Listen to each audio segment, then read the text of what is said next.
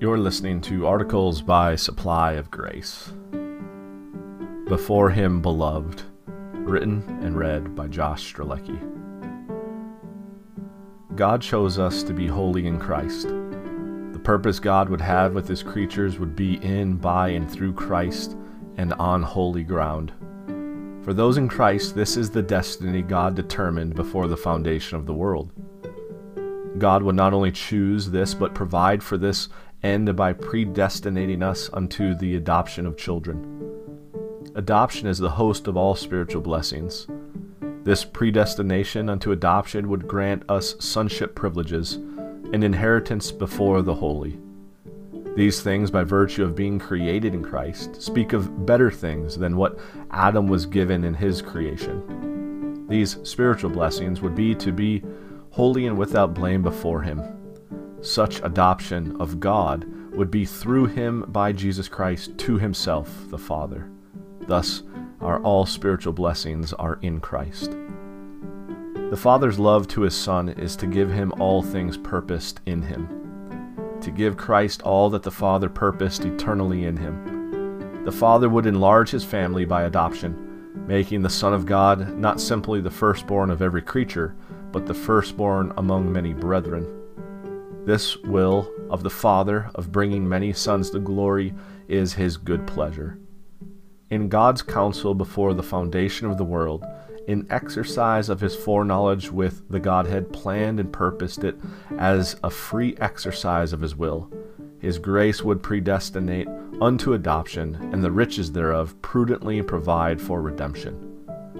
Such choosing, such predestinating, therefore such will and purpose to all holiness, righteousness, and adoption is of his good pleasure. It delights our Heavenly Father to work all things after the counsel of his own will, that we should be to the praise of his glory. It pleases him that we be before him, that we would be to himself and be accepted.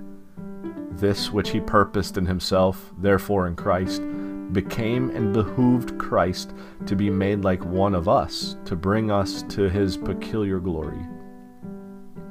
In the time to come, when all that is of him provided through him, that will culminate to him, we will be not only the objects of his inheritance, but the creatures to the praise of the glory of his grace.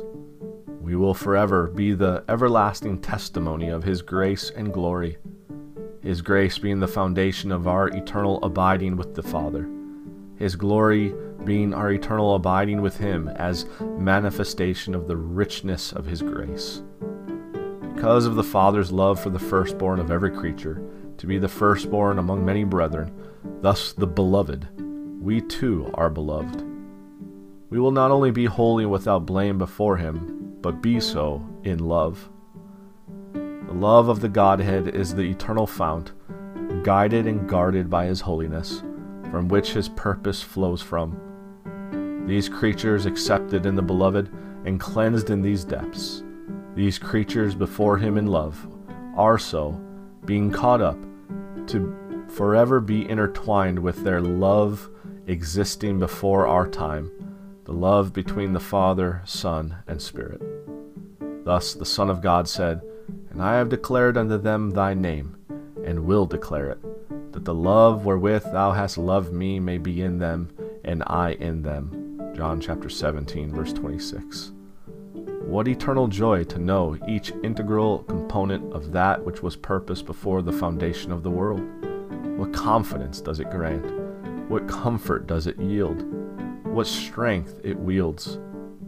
What love ought to abound from us, knowing his eternal love. What blessed hope we possess from the blessed God. Thank you for listening to articles by Supply of Grace. For more articles and resources, visit supplyofgrace.com.